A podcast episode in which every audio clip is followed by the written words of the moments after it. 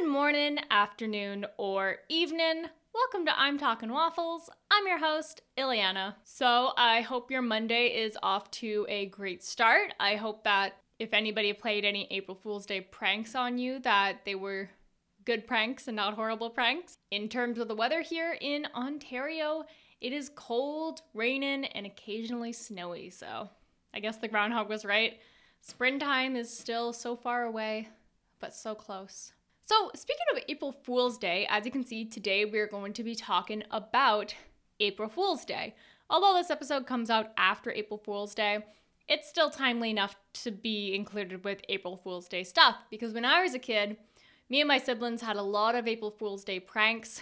Some of them were banned entirely from our house because they were not well received, where some of them were just like, okay, they're kind of funny.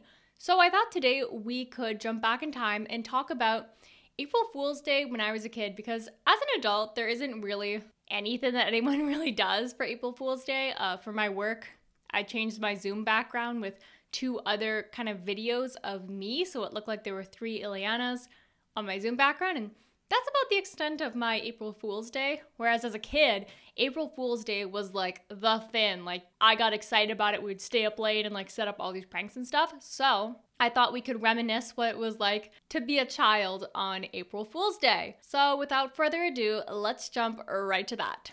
So, you may or may not know that I come from a family of 11. Obviously, because of age differences, not everybody was in the house at the exact same time. Like, my oldest brother was gone before my youngest brother was really like out of the baby stage. So when I say 11 brothers and sisters, I don't mean like we were all there at the exact same time.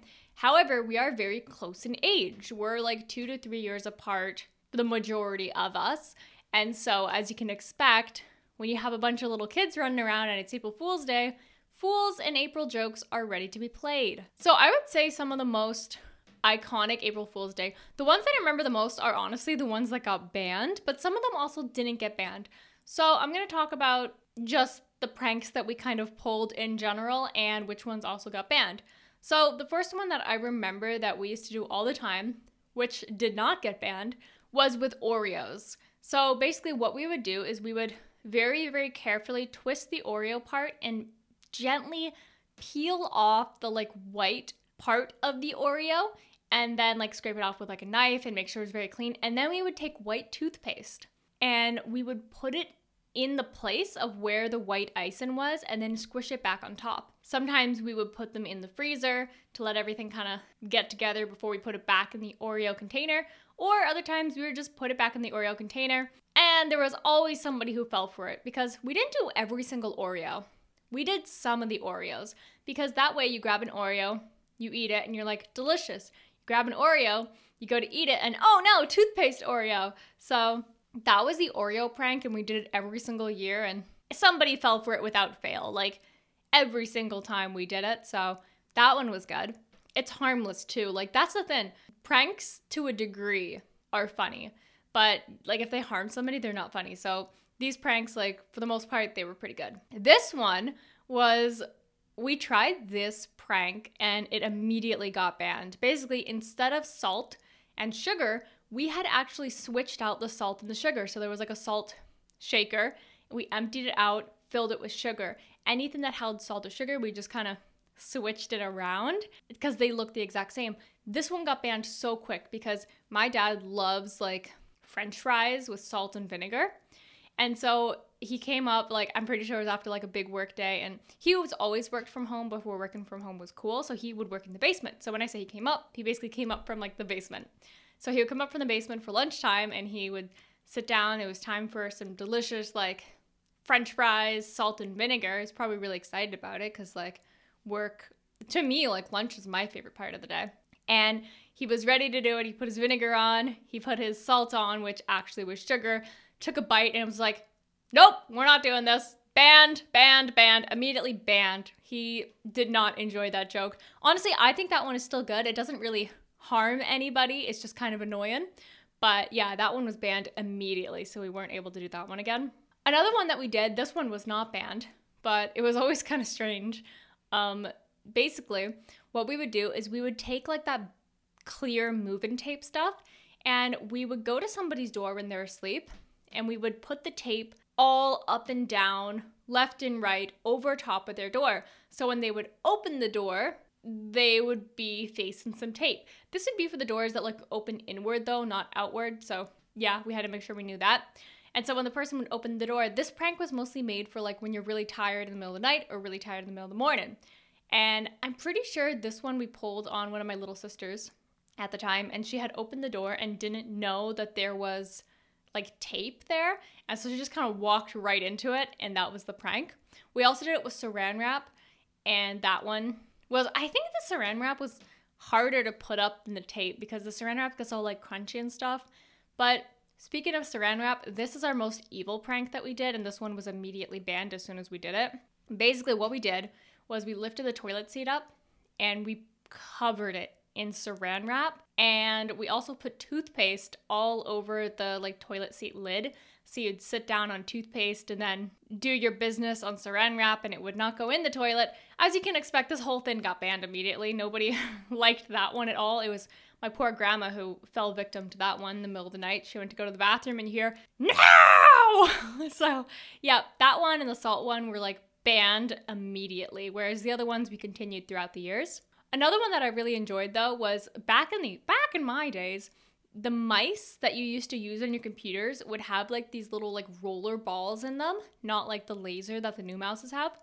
And so what we would do is we would either A, put a piece of tape over top the roller ball, or B, take the roller ball out altogether, making the mouse not possible to use. So both of those methods made the mouse impossible to use. And so harmless prank, you just look under and you go, oh no, like my mouse. So that one we did all the time. And then we did find a way to do it with the laser ones. I think you just also just use a piece of tape. But yeah, that's what we did for those ones. An iconic one, I don't know why, but this was like my favorite thing I ever did. So I had asked one of my siblings to take a picture of me holding saran wrap. And then I took a picture of my dad's car and I photoshopped myself in front of the car with the saran wrap and had photoshopped saran wrap all over the car to make it look like I had saran wrapped his car. And then I changed everybody's computer wallpapers to me and the saran wrap. And mind you, I thought it was an amazing Photoshop job, but looking back, it was probably really, really bad, but everybody thought it was really funny because I was like so excited like in the picture.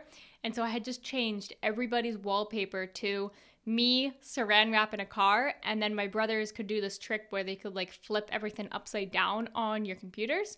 So they had done that. So I was saran wrapped a car, but I was like upside down and like it was like a whole thing, which reminds me of a prank that my oldest brother pulled, which I can't remember if it was April Fool's Day or not. But I remember that my sister, my oldest sister, had gone out of the house for a little bit to hang out with friends, and somehow he had tinfoiled every single thing in her room. So every single thing from like the bed to books to hairbrushes, like window, like everything was just aluminum foil.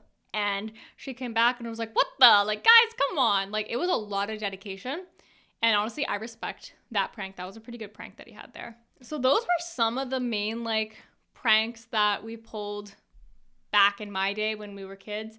And honestly, I feel really old when I'm trying to explain like what the old computer mouses were like with the little like ball. It kind of looked like egg yolk, like cooked egg yolk, but like in the mouse.